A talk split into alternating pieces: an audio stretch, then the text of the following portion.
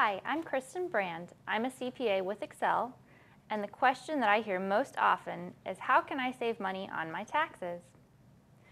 The, the answer to that is to really be organized and think about this ahead of time. If you wait until the end of the year, it's often too late to come up with these kinds of tax planning ideas, and it's too late to implement them.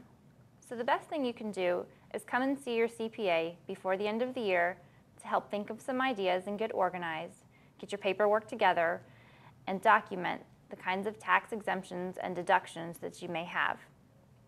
One thing that people often forget is that you can deduct the contributions that you make to your retirement savings accounts. This is something that typically needs to be done by a certain time, so there's a little bit of planning involved. If you wait until the very last minute, you may not get to take this deduction. The same thing goes for a lot of the money that you spend on day-to-day -day things that happen to be related to your business. A lot of times we get a shoebox full of things at the end of the year, and we don't have such a fun time sorting through that kind of information. But if you can keep track of it as the year goes on, you can really self save yourself a lot of time on your money and taxes, and also save a lot of money in accounting fees.